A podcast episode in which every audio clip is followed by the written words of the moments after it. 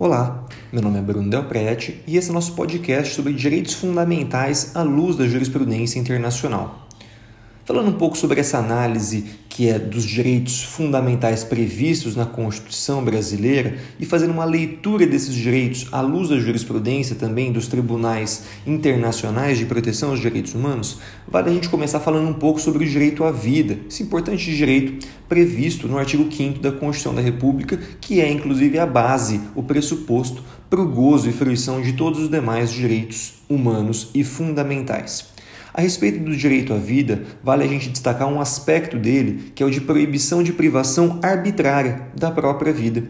E a esse respeito, vale a gente mencionar que ah, a jurisprudência do Comitê de Direitos Humanos ela possui uma interpretação consolidada de que esse conceito de vedação de retirada arbitrária da vida ela vai além do próprio conceito de ilegalidade. Ou seja, a arbitrariedade ela é vista da forma também mais ampla, analisando-se elementos como justiça, correição, previsibilidade, razoabilidade e necessidade. Portanto, nós temos de que o direito à vida ele não pode ser retirado de forma arbitrária dos indivíduos. Ainda a esse respeito, vale a gente mencionar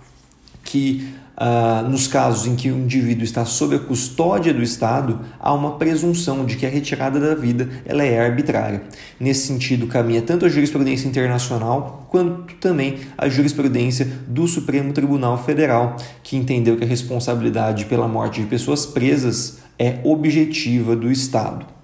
Além disso, também valem alguns comentários sobre letalidade policial, no caso em que indivíduos têm sua vida retirada de forma arbitrária por agentes de segurança pública que acabam abusando do uso da força. Nesse entendimento, nesse sentido, a jurisprudência internacional, mais precisamente da Corte Interamericana de Direitos Humanos, já condenou o Estado brasileiro por abusos policiais em casos de letalidade. A esse sentido, vale destacar o caso Favela Nova Brasília contra Brasil. E no âmbito interno do STF, cabe destacar também a ADPF 635, conhecida como ADPF das favelas pela vida, em que se determinou que durante o âmbito da pandemia do coronavírus, as operações em comunidades fossem feitas somente de forma excepcional e desde que devidamente comunicadas e justificadas por escrito.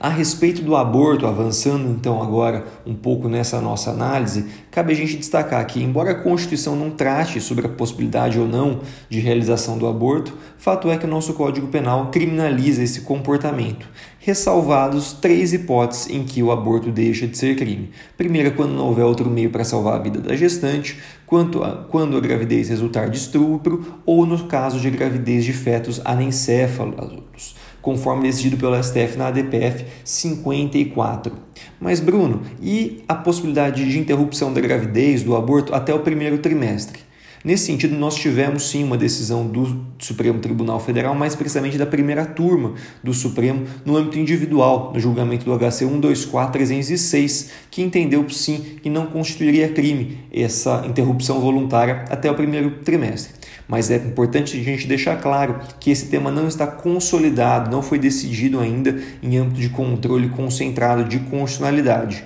mas há uma DPF, a DPF 442, em curso no Supremo que busca descriminalizar o aborto nessas hipóteses. Avançando mais um pouco, vamos falar um pouco sobre liberdade pessoal, mais precisamente sobre o controle judicial da prisão, que é a nossa conhecida audiência de custódia, esse direito previsto no Pacto Internacional dos Direitos Civis e Políticos, na resolução, na, na resolução do CNJ, também na Convenção Americana de Direitos Humanos e agora com o tratamento do pacote anticrime também no Código de Processo Penal.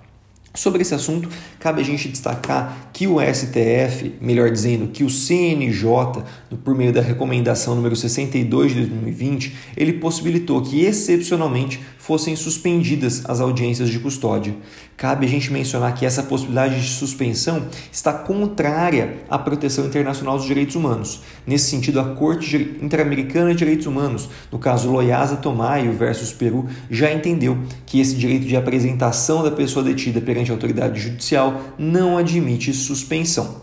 Ainda a respeito da audiência de custódia, o CNJ, tempos depois, por meio da resolução número 329, ele tratou sobre a possibilidade de audiência de custódia por meio de videoconferência. Esse entendimento do CNJ também está contrário à proteção internacional dos direitos humanos. Vale mencionar que, tanto no âmbito da ONU, por meio da, da interpretação do Comitê de Direitos Humanos, como também da Corte Interamericana de Direitos Humanos, no caso Lopes Álvares versus Honduras, já entendeu que a pessoa tem o direito de presença física na audiência de custódia. E essas, amigos e amigas, as principais observações para esse nosso podcast.